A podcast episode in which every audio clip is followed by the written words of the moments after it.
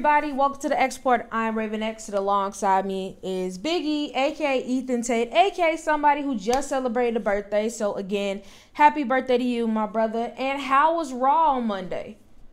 It was it was actually good. Um, like it wasn't any like major people in action outside of Sami Zayn and Damian Priest, but it was still just like a good show. Um, Cody apparently Cody Rhodes did a thing that I thought was on air, but he actually did it during the break. Mm-hmm. Uh, the break where he came out and hit um and hit Dom with a Cross Rhodes and just walked out.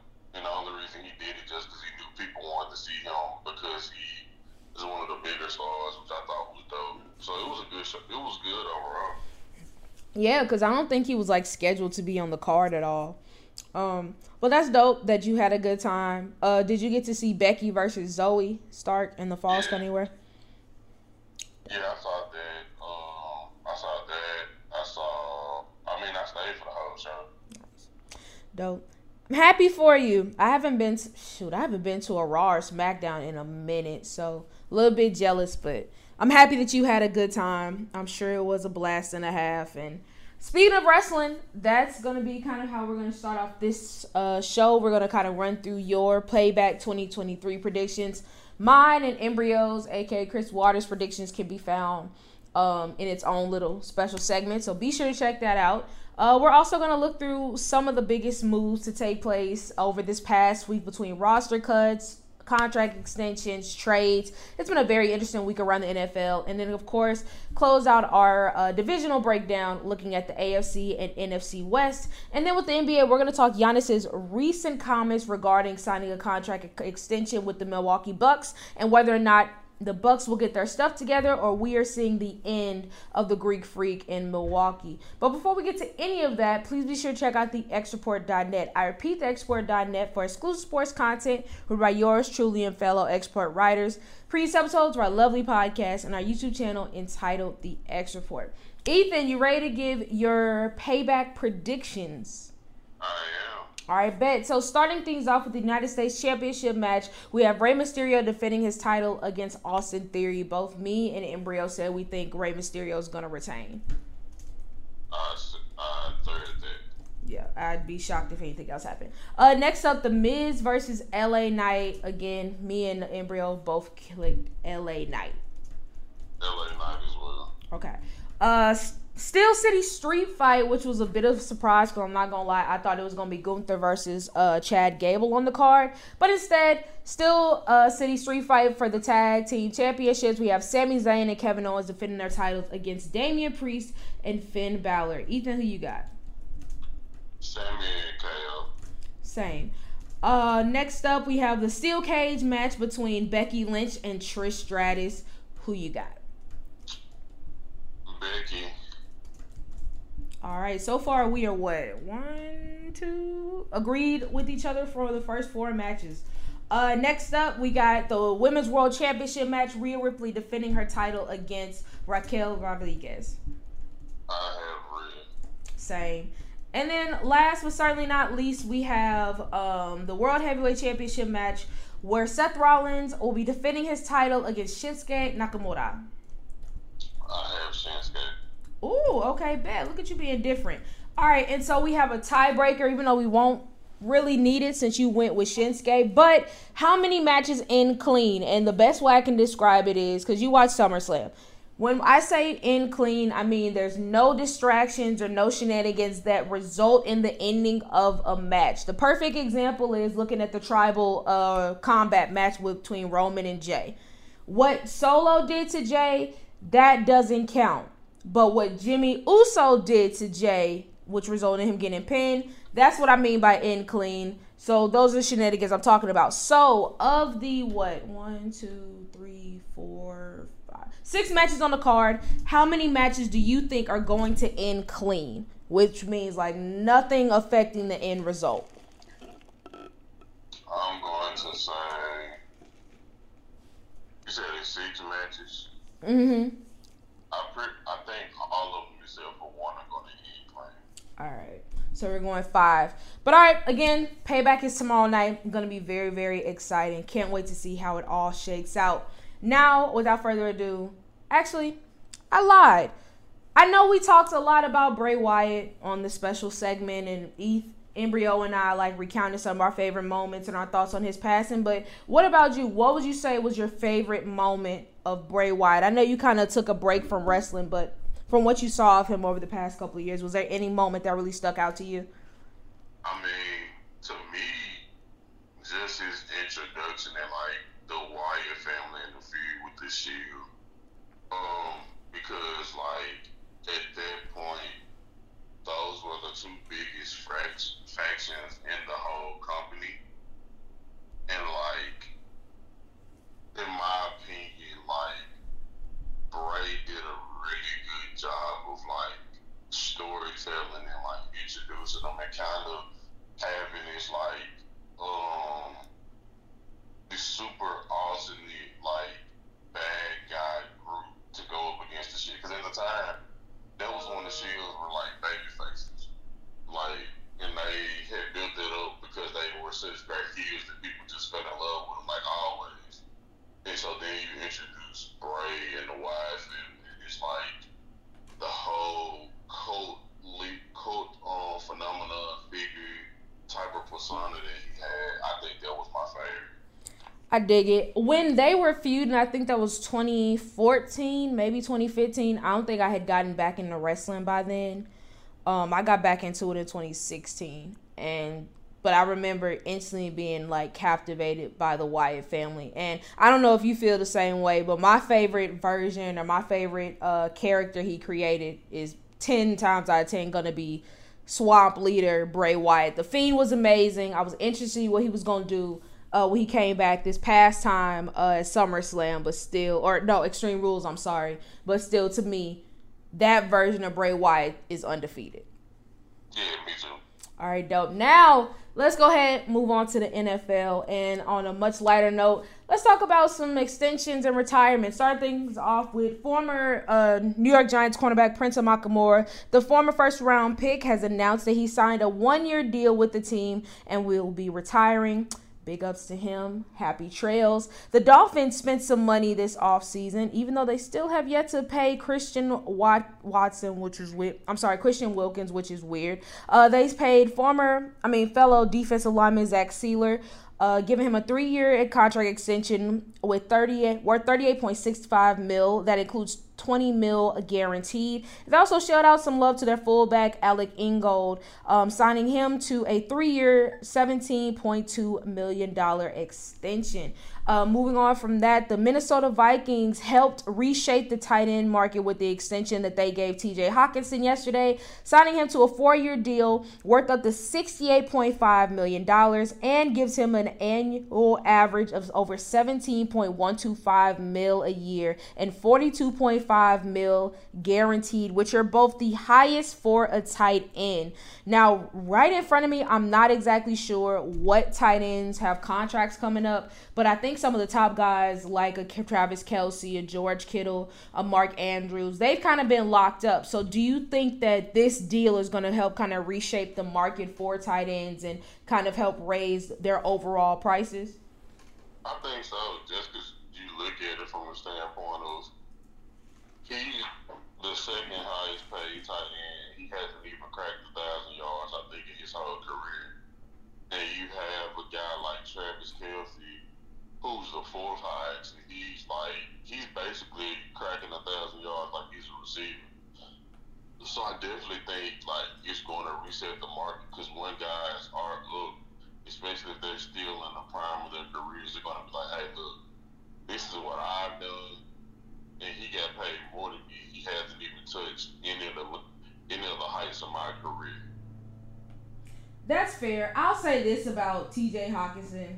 I mean, when we talked about who we rank our top five tight ends, I still would throw him in there. I mean, I understand what you mean about not cracking a thousand yards, but I mean, how many tight ends consistently crack a thousand yards? Like most offenses don't necessarily run through their tight end, so getting a guy like a Travis Kelce, that's kind of an anomaly. So I won't really hold that against him. Um, but yeah, I do think it's going to create a trend, and I don't know how much longer Travis Kelce is going to play, but for however long it is, whenever his contract does come up, I think no, I don't think. I know the Chiefs are going to be willing to make him a chief for life, and not saying they're going to give him whatever he wants, but he's going to be paid handsomely because he absolutely deserves it. But I'm not gonna lie to you, I was kind of thinking that they would hold off on T.J. Hockenson until they took care of Jay Jettas, but if they're willing to make TJ one of the highest paid uh, tight ends, there is no other option but to make Justin Jefferson the highest paid wide receiver, or at least in my opinion. Yeah, I mean, he's as of right now, he definitely deserves to be the highest paid because it's like, I mean, you look at Davante Adams, like yes, he's still at the top of his game, but just in my opinion Jay Jettas is the best wide receiver in the NFL, and he deserves to get paid as such. Yeah, and I mean, more times than not, when we see these contracts come out, it's more so just kind of following the trend, especially like recently with quarterbacks. Um, like for example, Jalen Hurts' contract made him the highest paid quarterback. Then uh, Lamar came, he was the highest paid quarterback, and then Justin Herbert got his contract. But we can all agree, Patrick Mahomes is the best quarterback in the league. And so I think that what we're seeing in contracts isn't more so just like the best player gets paid the most. It's just a matter of when did you get your deal and how it comes in relation to somebody else's. But I I still would say that JJ is going to become the highest paid wideout whenever he gets paid. I don't know how long it's going to last, but again, he'd be one of those people who I would say deserved it. But all right, let's go ahead and move on to some trades. The Arizona Cardinals got pretty active over this past weekend. First, they shocked many people, uh, trading for Josh Dobbs, the backup quarterback for the Cleveland Browns, and then subsequent, subsequently releasing Colt McCoy. So it'll be a very interesting conversation to see who will be their Week One starter against the Washington Commanders next week. Uh, they also traded away offensive tackle Josh Jones, sent him to the Houston Texans for in a seventh round pick for a fifth round pick, and then probably the trade worth most notable was sending uh for versatile DB slash linebacker slash wherever he ends up playing. Isaiah Simmons, also former first round pick, to the Giants for just a seventh round pick. Now, when this trade happened, I remember texting you, I'm like, it kind of pissed me off because like if I want Isaiah Simmons in Madden, it is so crazy hard to get him. But the fact that the Giants were able to do it for just the seventh, it's like, well, dang, if that's all it costs, why didn't more teams try to make this move? Because I think that in the right role, and if they just put him in one spot and let him thrive, I think Isaiah Simmons is going to do some damage. Yeah, I think the reason why teams held off from doing this because they didn't know what to like the value. I think some teams might have thought that he would have required more to get just because of like the fact that he was a higher a higher draft pick and just his overall versatility. And then I think some teams might have been like, well, he might deserve like a lower overall pick because he hadn't really produced at that point since he's been there. And I think the Giants might have just been the only team that were willing to like pull the trigger and so, what are you expecting out of Isaiah Simmons? Um, I was watching the preseason game, and they uh, had kind of went back to an interview that they did with head coach Brian Daboll, and he was saying that when Isaiah Simmons got there, they asked him, "What do you do best? What do you enjoy doing?" And he said, "Rushing the passer." So I don't know if he's going to necessarily start on the edge, but if we're looking at Simmons as solely a pass rusher, what do you think his potential is, assuming he plays all 17 games? I mean, he could potentially I could see him potentially being like maybe at most a nine, ten sack guy. I think the thing is, is like with his versatility, regardless of what they say that he thinks his best his best attribute is, I still think they're to move him around the field at different points, and especially if like they get some injuries and they can just slide him into a different position, um, he'll play multiple positions still, so he might not have like groundbreaking sack numbers. But I mean, hey, if he can get uh, what nine, ten sacks like you mentioned as a, and you traded a seven for him, I take that any day of the week. And of course, you got to worry about paying him uh, once the year ends. But either way, I think that I think this is a really good move. I think that Wink Martindale, uh, the DC for the Giants, is going to find really creative ways to use him and get the most out of his potential. So I'm excited to see what he does in the Big Blue. So I'm happy for him and for the Cardinals. It's just yet another move that is a head scratcher. But uh, speaking of head scratchers, we get to stay in the NFC West. Um, after it came out that Trey Lance was going to be third on the depth chart at quarterback, it was not long thereafter before he was traded. He wound up being sent to the Dallas Cowboys in exchange for a fourth round pick, which was a move that was pretty interesting because while there was a market for Trey Lance around the league, the Cowboys were the ones who put forth the best offer. So We've seen injuries happen plenty of time with Dak and just in general. So, do you think that we will see Trey Lance start a game for the Cowboys this season? And if so, how many? I'm going to say no because, I mean, he's still technically third on the depth chart. And I think that, like, I don't think Dak is going to have, like, an amazing year. I think he is going to have a slightly better year this past than he had this past season. So we're like, he's going to remain on the field unless he gets hurt. Do you think he's really going to hang as that third quarterback on the roster? Oh, 100% no. Yeah, I I don't think so either. Like no disrespect to uh, Cooper Rush, but I think at some point he's going to be the backup. Yeah, like you made you you made that trade because like the in my opinion, honestly, I think they make the trade because they feel like he could potentially be the successor to Dak, depending on like how good he does this season, and like if they're depending on it, if they're willing to continue to have him on that roster. So you you don't make that move without just to pick up a third string quarterback at all. Yeah, 100%. And so Jerry Jones was asked about it and how it affects Dak Prescott in upcoming contract negotiations. He's like, it didn't cross my mind, period, about an impact having here regarding Dak. I know Dak wants to do anything he can to help improve this team. We view it as an opportunity that could pay dividends this year and will pay dividends long term. So, do you believe that? Do you think that this move really wasn't made with any intentions like of hurting Dak or taking away playing time from Dak? I do, because again, I think it's more so a contingency plan based on like if that doesn't perform, then like you could potentially like have the guy like waiting in the weeds to grow and like make him the successor to that. I don't think it's really going to affect anything like for this season or like for the unless that like completely implodes. I don't think it's going to have that big of an impact. I think it'll be very interesting because he signed a four year deal, and after 2024, he's going to be a free agent. And so that'll be very interesting to see how these contract contract negotiations do go. Because like you said maybe Dak does have a bad year. Maybe injuries kind of hamper his season again what do you do if Trey Lance kind of balls out? Because it's one thing like when uh, Cooper Rush came in and they went what five and zero oh to start the season. You're not totally believing that Cooper Rush would be the one to su- supplant Dak as the starting quarterback for the Cowboys. But Trey Lance, a former third overall pick, I mean he, he has the flashes. There's a reason he was drafted that high who knows? That would be a very interesting story, and uh, we'll figure. So we'll see how things shape up once the regular season starts. But let's go ahead and turn it on the 49ers side. So. Um, everybody in the front office, from John Lynch to head coach uh, Kyle Shanahan, have been pretty candid with regards to their thoughts on this decision and Trey Lance in general. And so it really kind of started off with Kyle Shanahan saying that I always felt like I let Trey down. Do you agree with that statement? Do you think that Kyle Shanahan didn't do enough to help Trey Lance to be successful?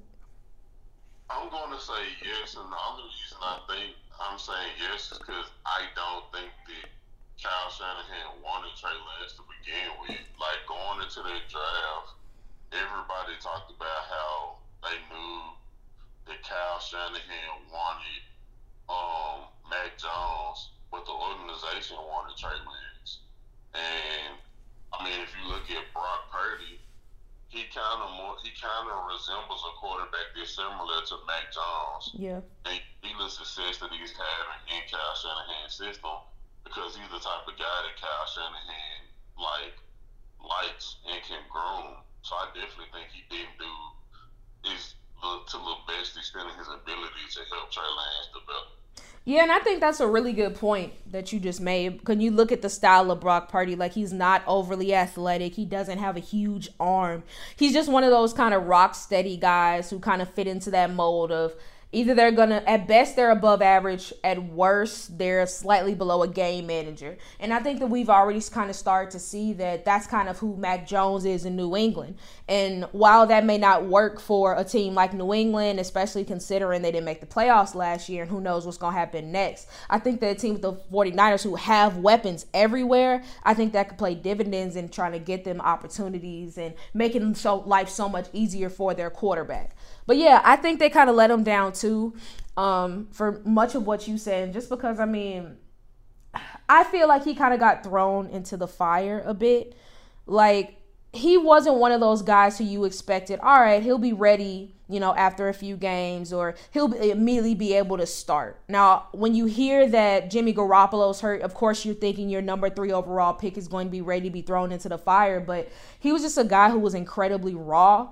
And I know in the league today, teams aren't sitting two, three years without starting their quarterbacks, their rookie quarterbacks, especially if they draft them high. And I understand that, but I think that should have been the case with Trey Lance. And like I said, I know it was other mitigating factors that made him come on the field, but I think they kind of rushed him out there, which did him a disservice. And so, just last question. I mean, so following this announcement, everybody had an opinion. Ryan Clark on ESPN is definitely not one to hide his. And he said, Why are we not letting the San Francisco 40 why I'm sorry, why are we letting the San Francisco 49ers off the hook for what may be the worst trade up draft pick in the history of football? Friendly reminder, during that draft, I believe the 49ers had the 12th overall pick and they traded all the way up to three. In exchange, they sent three first round picks and a third round pick to the Miami Dolphins, who eventually would go on to use those picks on Jaylen Waddle, Tyreek Hill, and Bradley Chubb, and then their third round pick on uh, Channing Tindall, linebacker, who it hasn't exactly worked out. But and then that's just looking at the trade. You look at other players who were drafted shortly there after him. Um, the fourth overall pick was Kyle Pitts. Uh, Ja'Marr Chase was five. Penei Sewell was taken after him. Micah Parsons was taken after him. Pat Surtain, just to name a few. So, in your opinion, do you think that trading Lance after less than three years solidifies this is the worst draft day trade of all time? It's hard to say worst draft day trade of all time because it's like,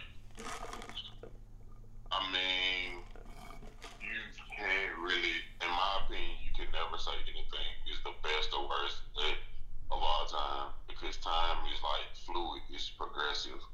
I will say, like, for what they got, seeing is how what other teams got around that pick, or in the case of the Dolphins, like what they got from those from their um trade, I can say that the 49ers definitely lost their trade.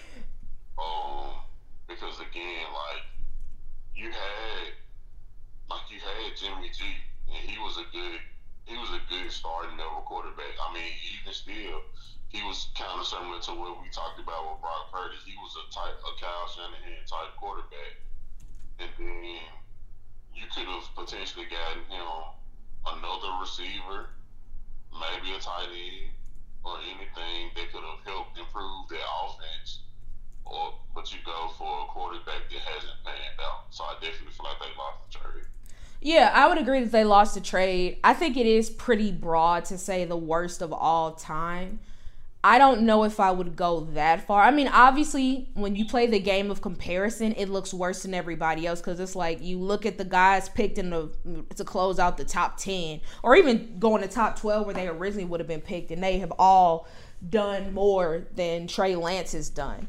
And so, in that retrospect, of course, it makes them look bad, but all time again i think that's pushing it because we forget there have been some wild draft day trades like the saints what traded all of their picks to get Ricky Williams out of Texas. That's pretty insane. And not to say Ricky Williams wasn't fine, but I think it's I think everybody would agree his best days were when he was with the Dolphins, not the Saints. I would agree with that, yeah. And so just because of that, I'm just yeah, I'm not exactly buying it in terms of it being the worst of all time. Because again, there have been some wild trades. I think you can make an argument if we're talking recent quarterbacks. I mean, the RG three trade, Washington giving up so much to get him, that didn't pan out either. He won Rookie of the Year his first year and was explosive, but after that was a whole bunch of nothing. But kind of oddly enough, that situation was kind of similar because they had also drafted Kirk Cousins that year, and so again, like you can make a case for a lot of different trades. I'm not going to bash the 49ers nor Trey Lance to be like, oh, this is by far the worst of all time. Because believe me, there have been worse ones. But all right, let's go ahead and move on to some injury news. Um, like I said, with the roster coming together, players are being put on pup other things are happening at practice. So let's run through a couple of them. Starting off out of Denver, wide receiver Jerry Jeudy uh, sustained a hamstring injury, and while it is not season injuring, in, ending, I'm sorry. Uh, he could potentially miss several weeks. His status for week one is to be determined.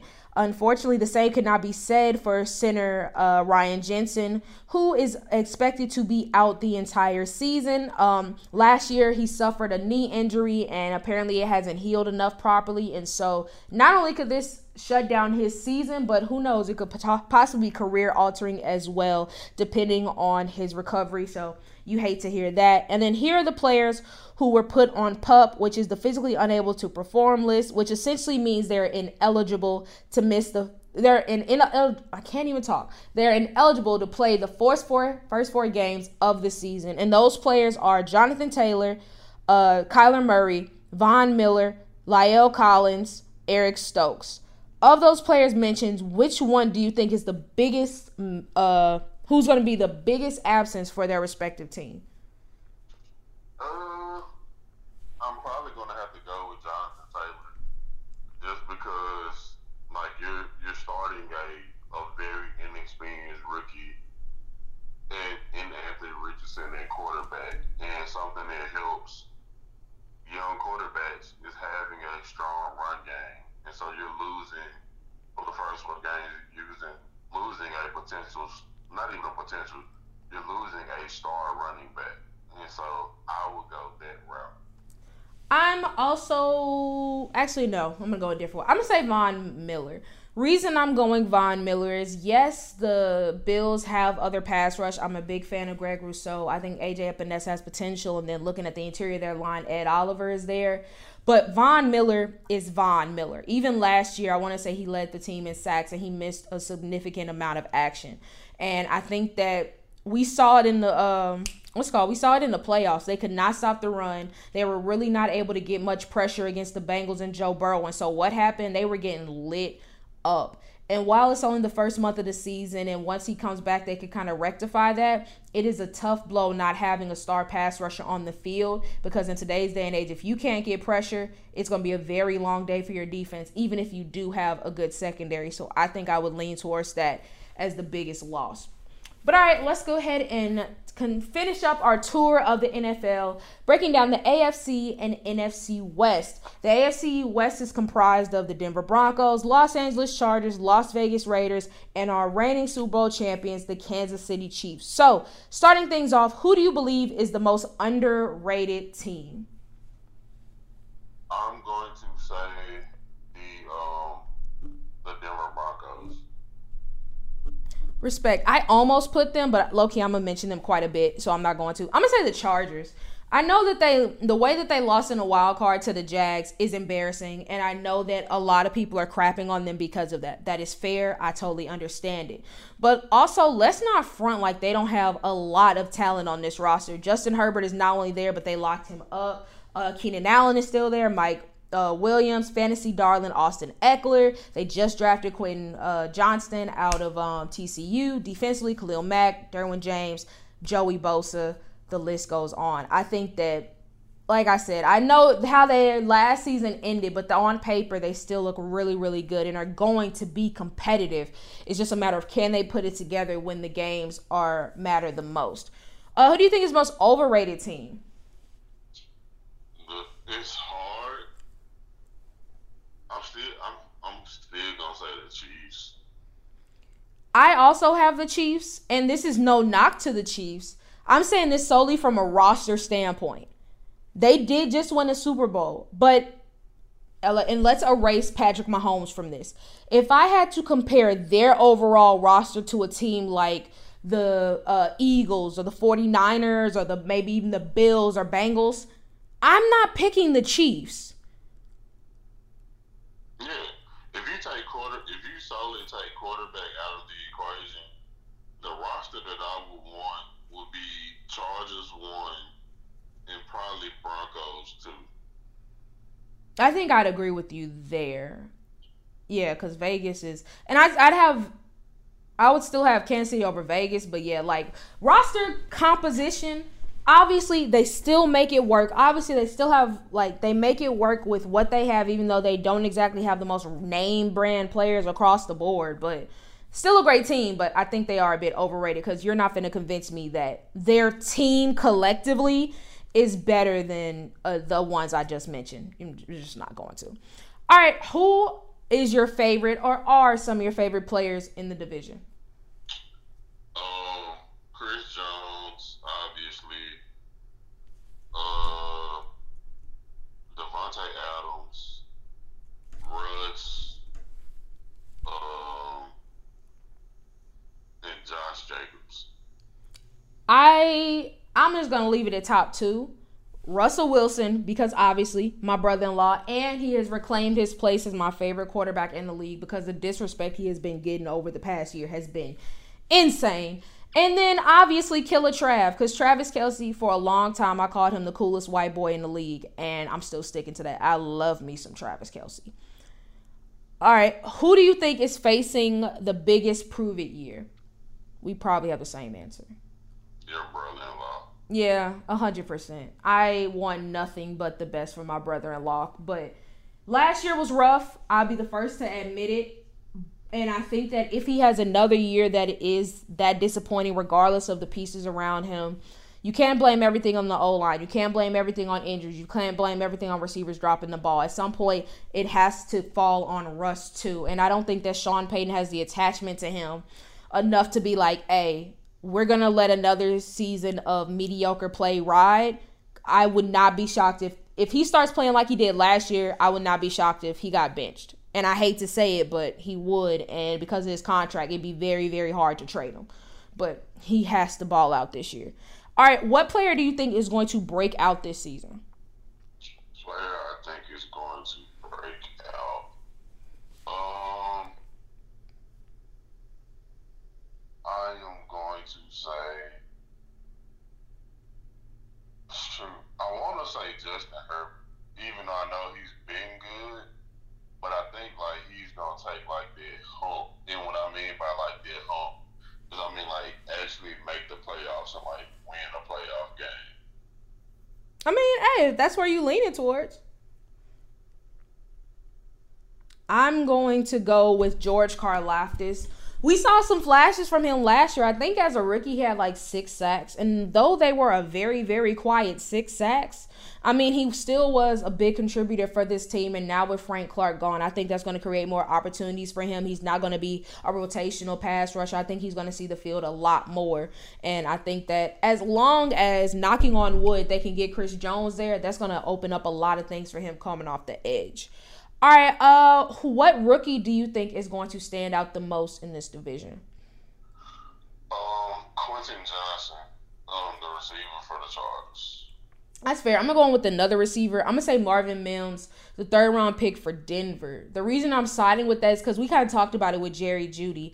It's no real guarantee how much time he's going to miss. And while they had, do have talent in the tandem of Jeudy and Courtland Sutton, it always feels like it is a hard, hard time getting them both on the field consistently. And I think that because of that, that's going to create some opportunities for Marvin Mims to come out and do some damage. And I think that him and uh, Russ can develop a really good rapport and he could end up having a really, really solid rookie year.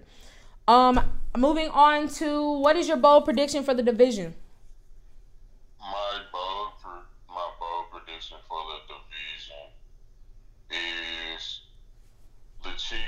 be a top two seed in the AFC this year. Really? Who do you think takes the top two? I'm going to say I think Cincinnati, especially if they get like everybody healthy in their O line, and finally performs to what everybody thinks. And I'm going to say uh, one of one of the teams in the AFC East between the Jets, um, Bills, and maybe Dolphins. I ain't gonna lie, I'm still iffy on the Jets. I'm more so. I think I still. We talked about this. I got Bills winning that division, um, but I think the other two will definitely be buying for a wild card spot. But speaking of a wild card spot, I'm buying into the Sean Payton hype. I mean, if I'm trading a first round pick for a head coach, they better make it worth my freaking while.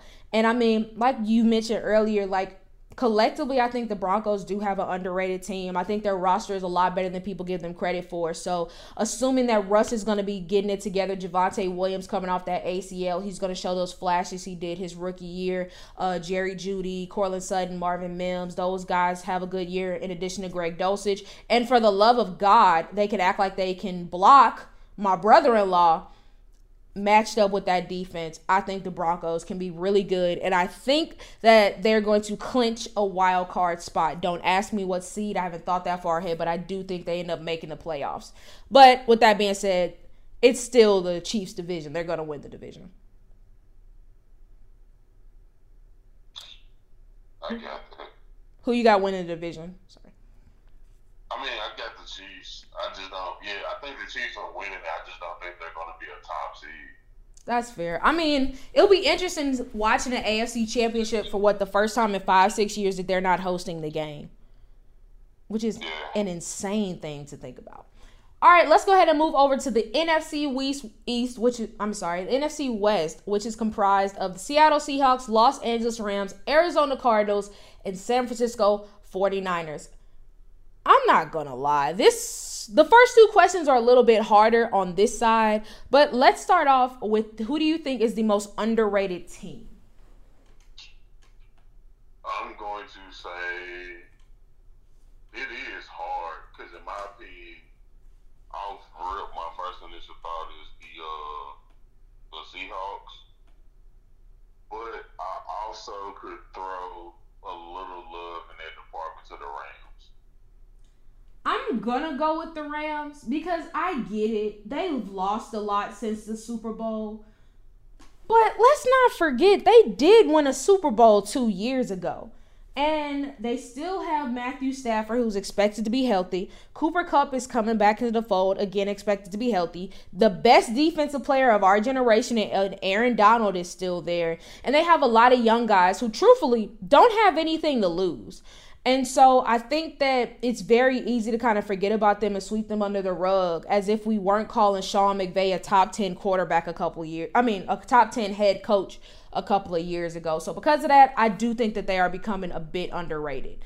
Now, this was the hardest one for me because, I mean, who's getting talked about besides the 49ers? But who do you think is the most overrated team in the division? Um,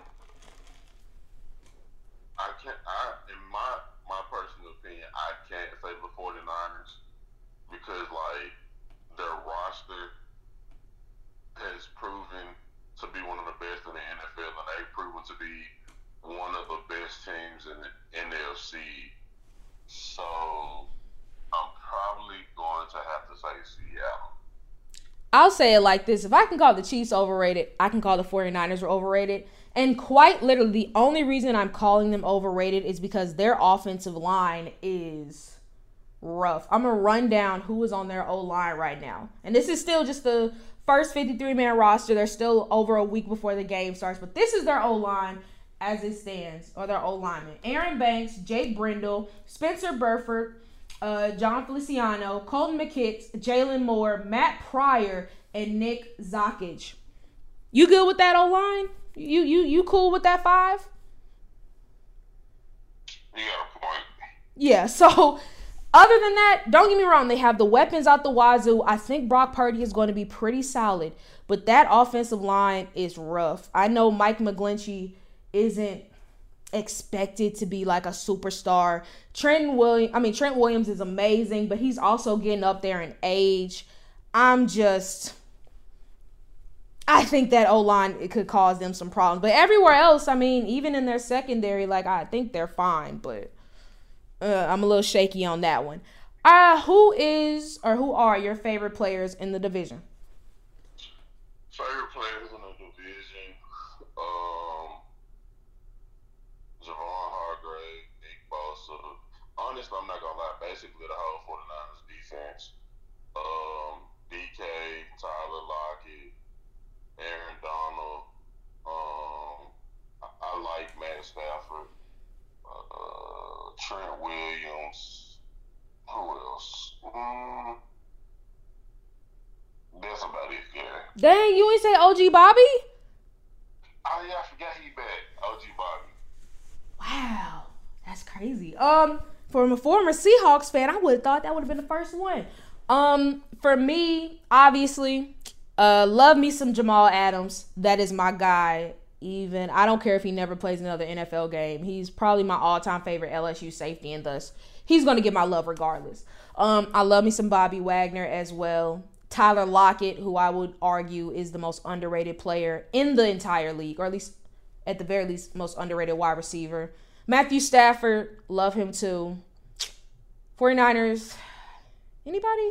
Not really. And then Cardinals, BJ Ojulari, because, you know, LSU man. But realistically, if I had to undisputed number one, it's Jamal Adams, and it's not even close. All right, who do you think is facing the biggest prove it year?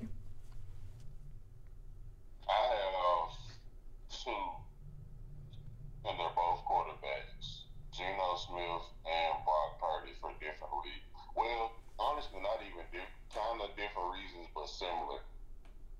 To show that they can do it consistently. Because Geno, we obviously know he has been in the NFL for a good while, and he was a back, a career backup. And when he started, he didn't really look to be like the guy. Can he prove in another season that like that wasn't a flash in the pan, and that he could potentially be at least for like maybe another couple of years, he could be a really serviceable quarterback. And Brock Purdy, just to prove like, hey, this wasn't a flash in the pan. This wasn't because team didn't have tape on me. Like I could consistently be the quarterback of this team and like lead this team um, while being the last pick in the draft. Uh, for me, I'm not gonna say a quarterback, but I did think about those two. I'm gonna say Kyle Shanahan. We hear so much about Kyle Shanahan is an offensive mastermind. He's a terrific coach. He's this and he's that. My brother hasn't won anything. And I know that it's not all about Super Bowls, but the thing is, if you're being talked about as one of the greatest offensive minds, but don't have the hardware to show it for one reason or another, that has to mean something. And obviously, this doesn't say that he's on the hot seat, and this isn't to say, like, oh, he's a terrible coach, because he's not. But I just want to see him do it. Like it was, it seemed like they found lightning in a bottle with Brock Purdy. Like you said, can he do it again, especially behind this offensive line? They have the weapons to do it. They have the talent across the board to do it. I want to see him lead, at the very least, get his team to a Super Bowl. Because I know you we hear Super Bowl or bust, Super Bowl or bust, Super Bowl or bust. But I think for the 49ers, it quite literally is Super Bowl or bust. Anything else this season is a disappointment. Would you agree with that? Would agree with that. So I think that in the case of Kyle Shanahan, like I said, it's not like he's going to get fired or anything. But I think if they don't at least make it to the Super Bowl, or if they have another bad showing in the NFC Championship, again, regardless of the circumstances around it, I think that's really going to call into question how great of a coach is Kyle Shanahan really. But all right, what rookie do you think is going to tear up the division this year? What rookie? Either going to be Jason or it's going to be Devin Witherspoon. I like both of those picks. I'm going, you know, I have not given any love to the Cardinals as neither has anybody else. So I'm gonna I'm throwing a bone and I'm gonna say BJ Ojulari, their second round pick out of LSU, the edge rusher. Um, I mean, when you look at what they had last year, which still wasn't a lot compared to now, it's a completely different uh, defensive front that they're going to be running. And I think that BJ really showed some flashes, not only as a pass rusher, but a really good run stopper as well during his time in the Bayou. And so I think if he can translate that and bring that to um, Arizona. I think that that could really give them a nice piece off of the edge, especially as long as he can stay healthy because it's not like they got much around him. And they're expecting a lot out of Zaven Collins for him to be able to tear it up on the other side. So we shall see. Uh, who do you think is going to break out this year? Who do I think going to break out? Josh Dobbs. Define breakout. Like, what would be a breakout year for Josh Dobbs? I think he's just going to, like, I don't think he's going to show that he's a starting level quarterback, but I think he's going to show that he could be a really viable backup for a good team. Like, because, I mean, even when he came on last year for the Titans, he did really, really good. Like, I think he's going to show that he could be a guy that, you know, the, like, um, Chase Daniels, the career backup behind a good quarterback type of guy. For me, I think I'm gonna go with uh, cornerback Cobie Durant for the Rams. He was a guy that I really liked last year. Was a mid round pick. Showed some flashes throughout the season and the preseason. But now with Jalen Ramsey gone, the Rams secondary is very, very young, and they are just begging somebody to come out and be that guy. And I think that Cobie Durant could do it. I mean, he has the size, he has the speed. Um, I think that that's going to really help him go up against some of these bigger and top end wide receivers in the NFC and just across the league as well. So I think that Cobie Durant is going to have a lot on his plate, but I think he's going to be able to thrive under that pressure and do some really big things. All right, what is your bold prediction for the NFC West? Bold prediction. Um, it's not. I don't think it's that bold. My bold prediction is Nick Bosa versus separate. He got to come back first. They got to pay him first. I know. Which is kind of wild to me that they haven't. I'm sorry. What'd you say? I just I think they're going to get it done before the season starts. I think you have to, cause there's no way they're going to trade him. Like, and I, he's the best player on your defense. You got to pay that man almost whatever he wants. Um, my bold prediction is the Seahawks wind up losing. I mean, wind up winning less than eight games, thus ending the Geno Smith experiment.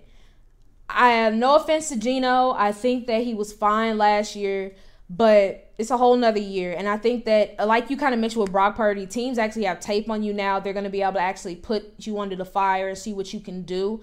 And I think that not that Geno's going to fold, but let's remember they barely made the playoffs last year. Like, had it been for a different call against the Rams week 18, I think we'd be looking at the team and Geno in a different light. But still, I think that with Geno, I think he'll be adequate at best, but I think he's going to make some more mistakes than he did last year. And for a team like the Seahawks, who do have potential and do have some talented guys on the roster, I don't know how patient they are going to be with him, especially because compared to other quarterbacks, he's really making no money. And if they get a high enough draft pick, I could see them using that on a quarterback and then moving on, or at least having him there maybe for a couple games to be the bridge. But I think after this year, it is over for Geno starting in Seattle. But let's go ahead and uh, pick who we think wins the division. I got 49ers by a runaway.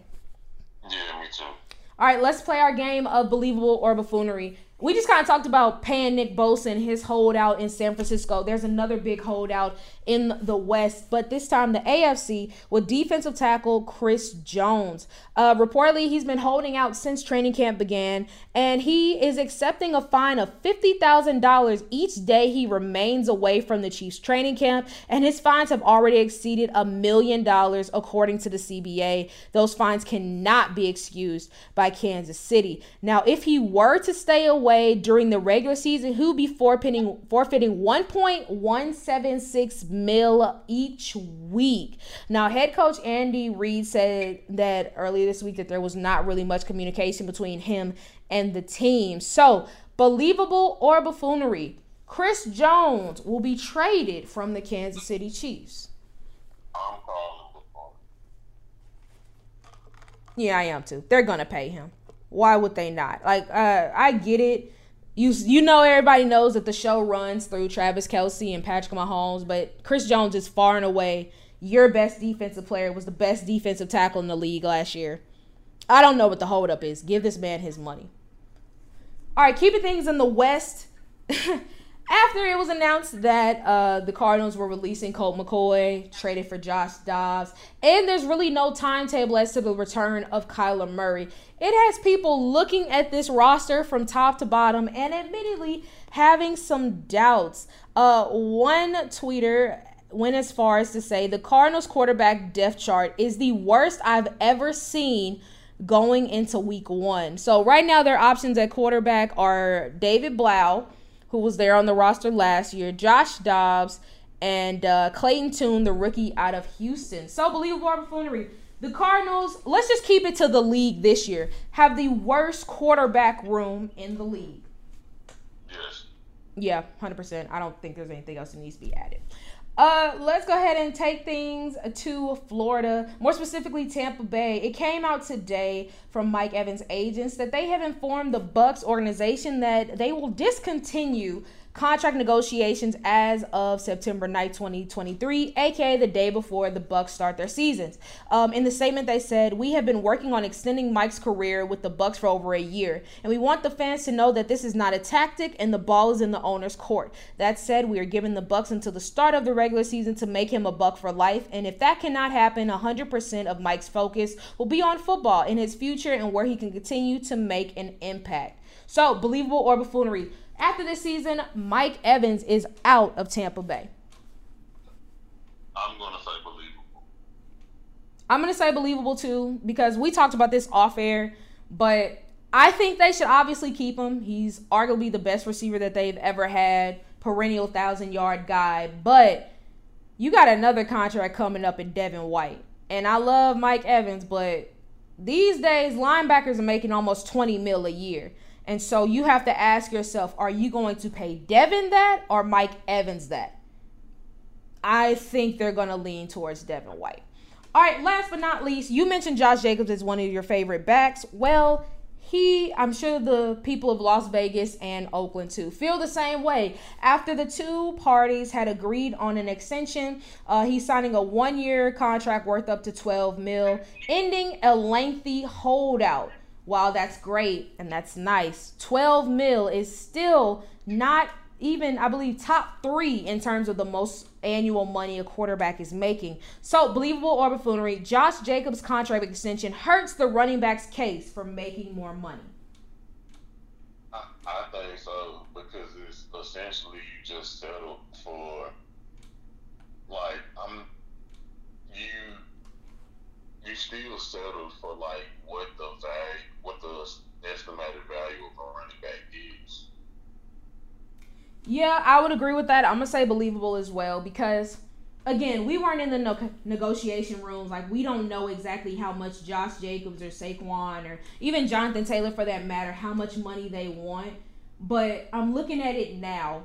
12 mil would be tied for fourth. And technically, in terms of guarantees, he is four, I mean fifth, I'm sorry, with 11.7 mil. And I mean for Joe Blow, for us, I would sign a 12 million dollar contract like that. Wouldn't think anything of it.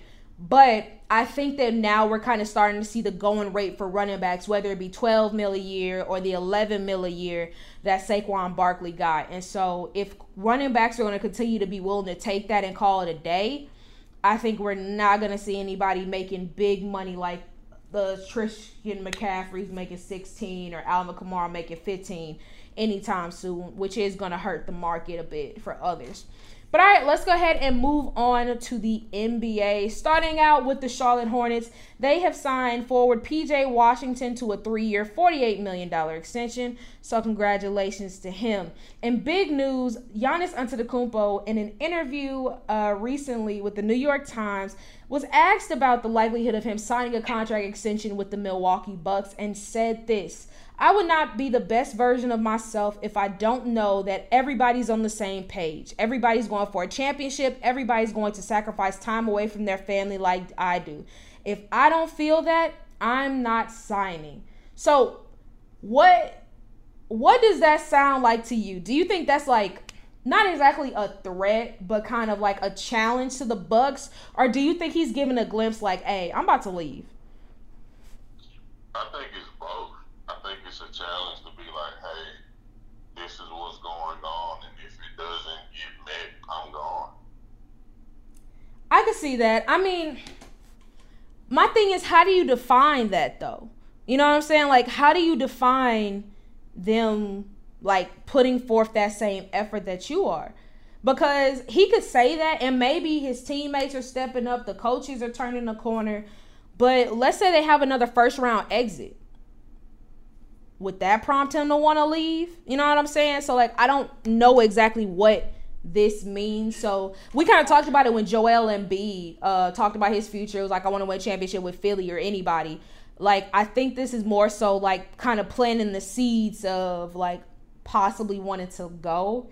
And then so when he does leave or if he does decide to, you know, test the market, it's not like a major shock because he was like, Hey, I told y'all what was gonna happen last year.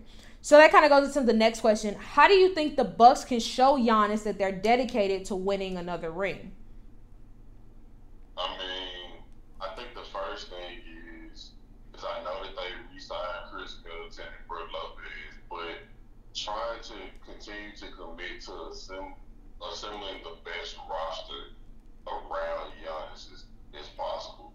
Like I know I heard that uh, Jrue Holiday might be um, thinking about retiring either this season, at, at the end of this season or next season. Um, but like, I think the biggest thing is not getting complacent and trying to continue to have a championship roster. Whether it means like if Jrue Holiday does retire, trying to find another piece that could potentially be serviceable and replace him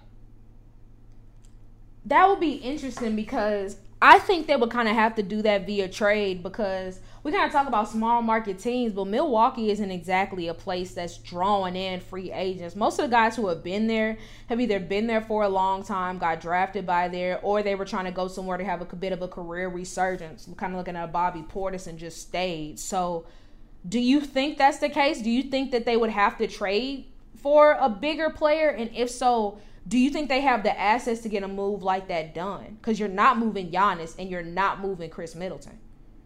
Yeah, I mean, I think, I think they do have the assets. And being completely honest, in my personal opinion, if they were to trade for a bigger name, Khris Middleton would have to go because, like, Giannis is a top ten NBA player. If you're going for a guy that is on par or close to the par of Giannis as being like, let's say a top 25 ish player. Khris Middleton is expendable. 100%. In my, in my mind, like, like let's say because his name comes up a lot, and I know it'll, it'll it can create more drama. But let's say for whatever reason, Kyrie Irving the Mavs are tired of Kyrie Irving. And they want to trade Kyrie Irving. And the Bucks are interested in Kyrie Irving. You make that uh, trade ten times out of ten. Yeah, so I would think Khris Middleton would be more would be expendable in in this scenario if they were to make the trade to try to improve their roster. I think okay. In that regard, absolutely. It's just it's the NBA is so weird Cause I think it just depends who the player is. Because on the one hand, the reason why I don't think you trade Khris Middleton is because you could mess around and have the same problem that you have now. Like you have your two guys, uh, assuming Jrue Holiday retires, you have your two guys, but after that, it's just kind of bled guys. Not to mention what you might have to also include in that trade. And so, would it be better to have a superstar in Giannis? An above average guy in Khris Middleton and maybe add another above average guy, but still kind of have the roster kind of where it is now, or give up Khris Middleton and then some just to get a star, but then the rest of the roster is a bit depleted. Cause it, it's. Think, I'm sorry. Go ahead. I was gonna say I think you could get serviceable role players around you because they already have a ton already. Like, I know you might have to give up a, a couple guys, but like you have Bobby Portis, you have Brook Lopez, like you have Wesley Matthews, you have like serviceable role players already. I think the thing is you talent to pair with Giannis. Because in my opinion, even with Khris Middleton and Jrue Holiday, like it's not enough. No, I agree so, with that. And, and so I think you need another superstar level talent to pair with Giannis, and you can then have um really like decent role players around them, and that's what that's the formula. I would just be interested to see what that looks like because it seems like in today's NBA, it is so hard to find that balance of having more than one star, but also having solid pieces around you. Because one could use like the Lakers, for example LeBron and AD, and then they have solid depth around them. It took a while to get there, but they have it. But then you get a team like the Suns who barely have any and have pretty much sold their souls for the three piece that they have in KD, Bradley Beal, and Devin Booker. And they're assuming that those three guys are going to take them to the promised land and hope to God they don't need too much from their bench guys. And you kind of got to also factor in it's still Milwaukee. Milwaukee isn't exactly a sexy destination. So, because you're not exactly playing in a place that people are that excited to be in, you kind of have to overpay guys to want to come as opposed to taking a cheaper deal and going to an LA or New York or a Miami or things like that. So, it'll be interesting to decide. Uh, I can't talk. It'll be interesting to see how that shakes out. But let's say, for the sake of conversation, that Giannis does end up deciding to leave the Bucks where do you think he would end up?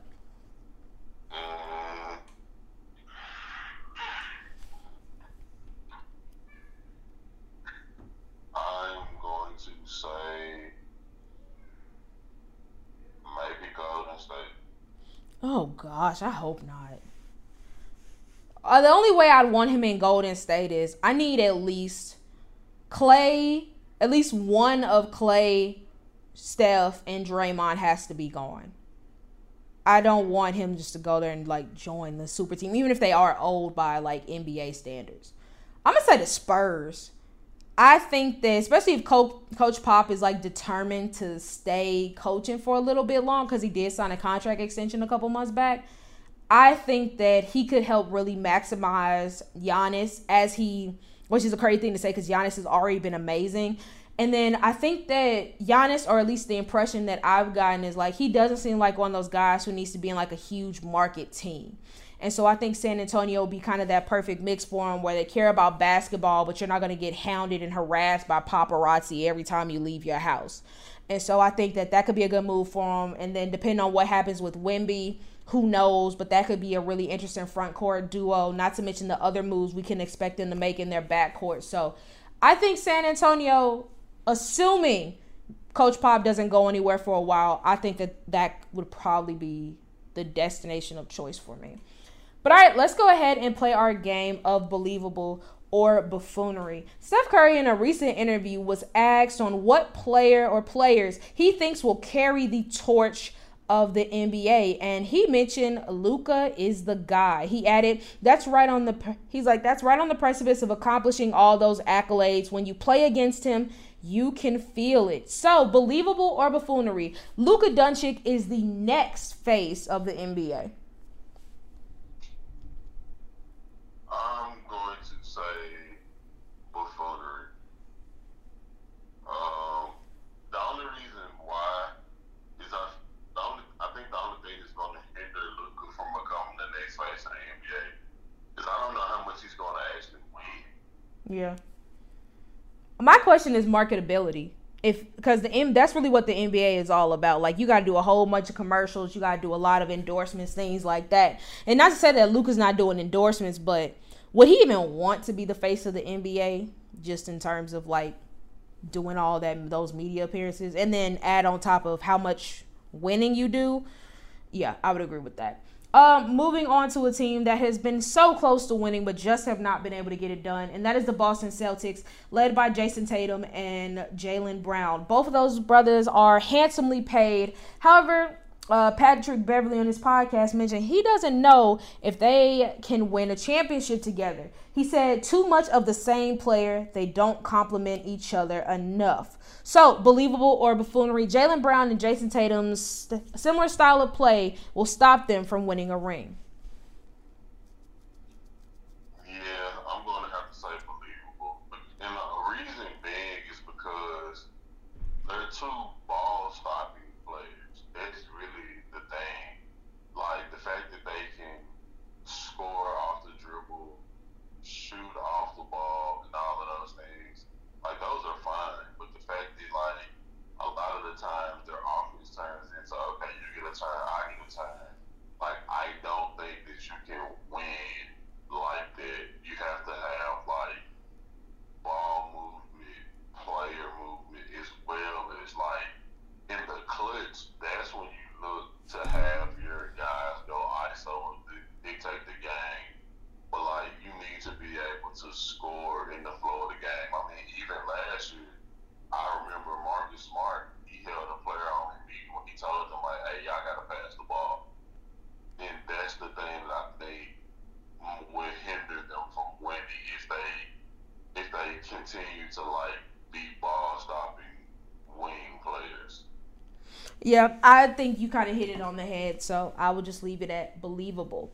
Uh, keeping things in the Western Conference, Ben Simmons, a guy who a lot of people had a high expectations for and it just never really hit them, expects this upcoming season to be a big one for him. Um, not only is he making the switch to playing point guard, but also he mentioned that his goal is to dominate players next season. He said, For me, uh, to come back and dominate people will be great. I don't intend to come back the same player I was last season because that's not even close to where I am. So, believable or buffoonery, Ben Simmons is going to dominate the league this season. I'm going to say buffoonery because I'm sorry, I just can't. I'm not about to fall victim to the off-season Ben Simmons hype. Yeah. Like when he was in Philly people fell for it because he was shooting jumpers in pickup games. When he, like, this past off season, he was posting workout videos and kind of the same. Even this season, like now he's showing workout pickup game footage where he's dominating. Like, I'm not going to believe until I see it in the NBA.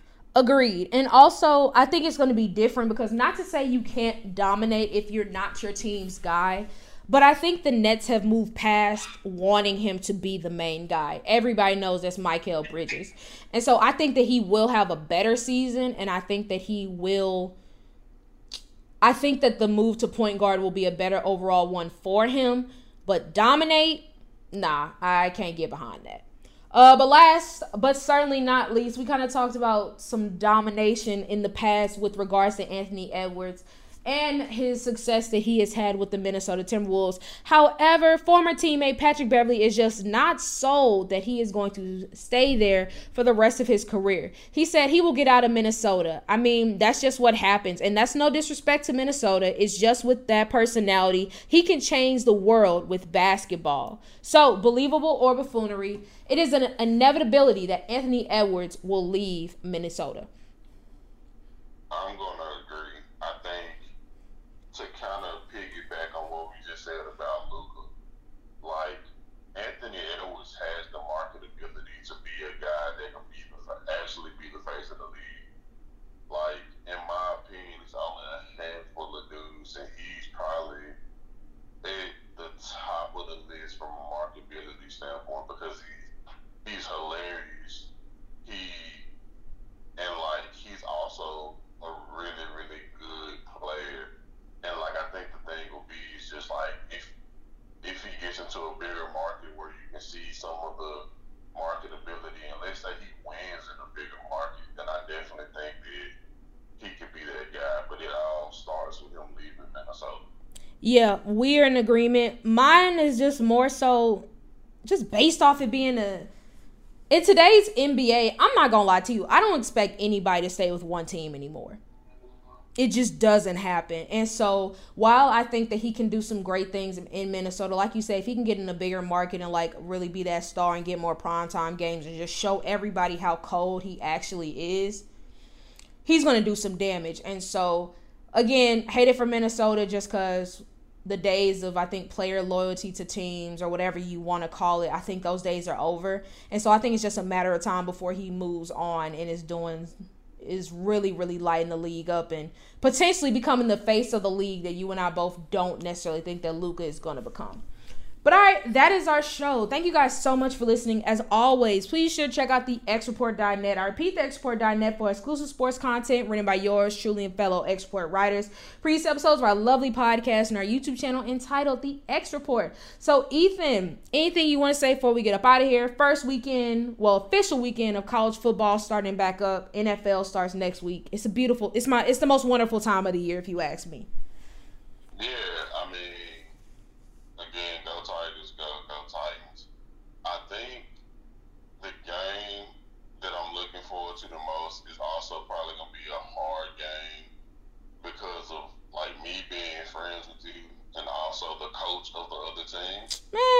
Norvell on South Sunday. Every other day we can be cool. I mean, but you're an LSU fan, so you can say that. Like, I'm a Memphis fan, so I'm a rock for my former coach. Nah, nah. Why don't you look at it like how, it, for example, look at it how Coach Prime and you know some of the Tennessee State fans. He left you. I mean, not Tennessee State, Jackson State fans. He left you. He moved on to bigger pastures. He thought he was better than Memphis. He's not. Just tell yourself that. Yeah. It's fine. I get it. Honestly, I like Florida State. Just again, not on Sunday because they're playing my team, which is the LSU Tigers, and I can't wait to see what Harold Landry. I mean, not Harold Landry. Sorry, that's a Tennessee Titans player. I can't wait to see what Harold Perkins does. Was arguably the most explosive defensive rookie in the country last year. Only going to get better as time goes on. Same with Jay Daniels. So obviously, go Tigers, the real ones. No disrespect to Memphis, because obviously go Tigers go.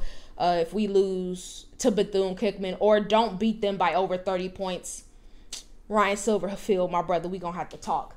Um, Colts content. Please be sure to check me out. I put out an article today that I'm really proud of for any Ohio State fans or Colts fans or Tyquan Lewis fans. Please check that out.